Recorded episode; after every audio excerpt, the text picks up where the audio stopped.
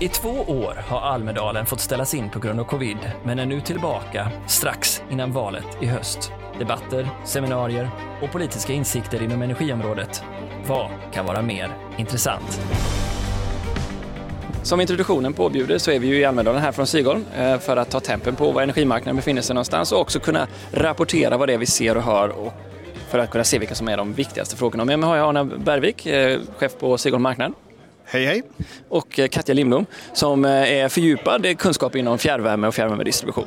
Hej, hej. Och nu har vi lyssnat på de första intervjuerna här.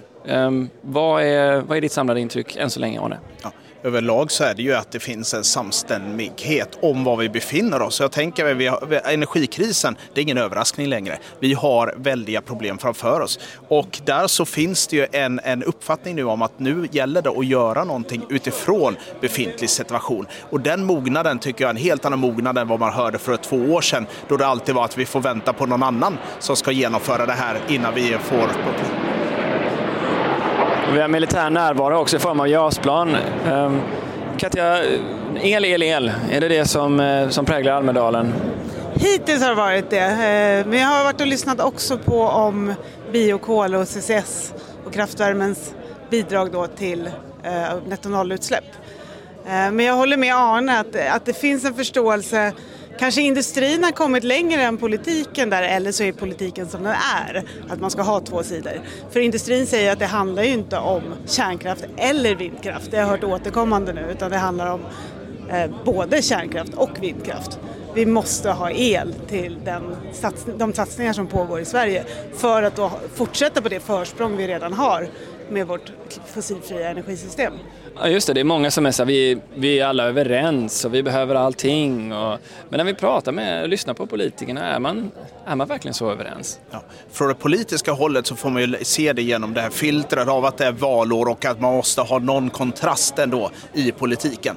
Men ändå så, precis som Katja sa, är det ju det industriella perspektivet är ju att ja, men det, vi kör på. Det här måste göras och att man agerar utan att ha det fulla insikten och alla detaljer klara för sig, utan att nu gäller det att hantera det här och vi antar att bitarna kommer på plats allt eftersom. Och det är ett mod som man inte haft förut. Att man börjar ta beslut utan att ha till exempel allokerad kapacitet i elnätet, utan men nu ska vi bygga det här och så får det resten fixa sig under tiden vi går, för att Svenska Kraftnät är överens att vi måste ha kapaciteten tillgänglig, konsumenten är överens, vi måste ha det här för att kunna göra vår elektrifieringsresa, och producenten är överens, vi måste få bygga de här kraftverken för att leverera den elen. Och där så är alla överens, och resten som handlar om tillstånd och regler och så, ja det får lösa sig allt eftersom. Ja, vi verkar söka efter balans. Balans både i vilka kraftslag det är vi behöver och hur vi får till att bygga dem. Men också balans mellan energitrilemmat, den om security of supply, kostnad och sustainability eller hållbarhet. Lyckas vi än så länge höra alla de här 3 perspektiven, tycker du Katja? Jo men det tror jag. Det finns ju för sig en väldig entusiasm kring det här med hållbarhet som ju är en utmaning. För vi hittar ju gärna nya sätt att lösa krisen, alltså nya tekniker som kan vara jättebra, men en del av dem kanske inte är särskilt hållbara, tänker jag. Har du träffat någon som har sagt någonting nytt eller något särskilt intressant? Jag funderar på om det som jag hör, fast det är inte helt nytt, men ändå är det här tydligheten att vi behöver el i Sverige. Att det inte bara handlar om det ena eller det andra, och att det skapas ett motstånd i och med den politiska debatten, så blir det väldigt polariserat. Det är vindkraft eller kärnkraft. Och då blir också kommuninvånarna blir negativa till antingen vindkraftverk. Ja, nu bygger ju inte ny kärnkraft just nu. Men att bygga nya vindkraftverk för vi vill ha kärnkraft istället. Men det handlar ju inte om det. Och den sidan hade inte jag hört riktigt ännu.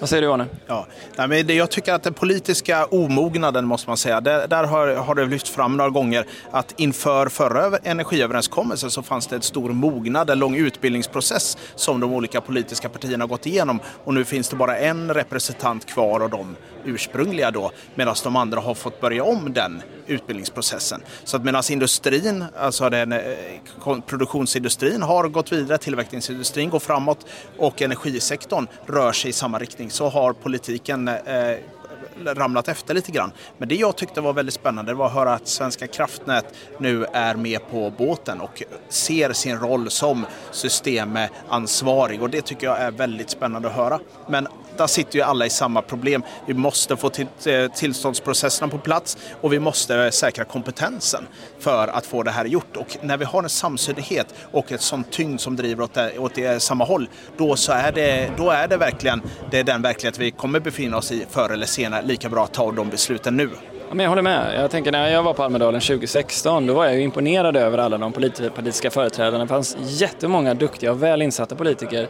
Så är det inte riktigt idag. Det driver ju delvis mer polarisering och det gör ju att egentligen oberoende av vilken fråga som Moderaterna just nu får som inledning på ett energisymposium så inleder de med kärnkraften som ska vara liksom, ren, tillgänglig och billig. Och det är ju en teknikspaning får man ändå säga givet att det fortfarande är att bevisa för den här nya tekniken.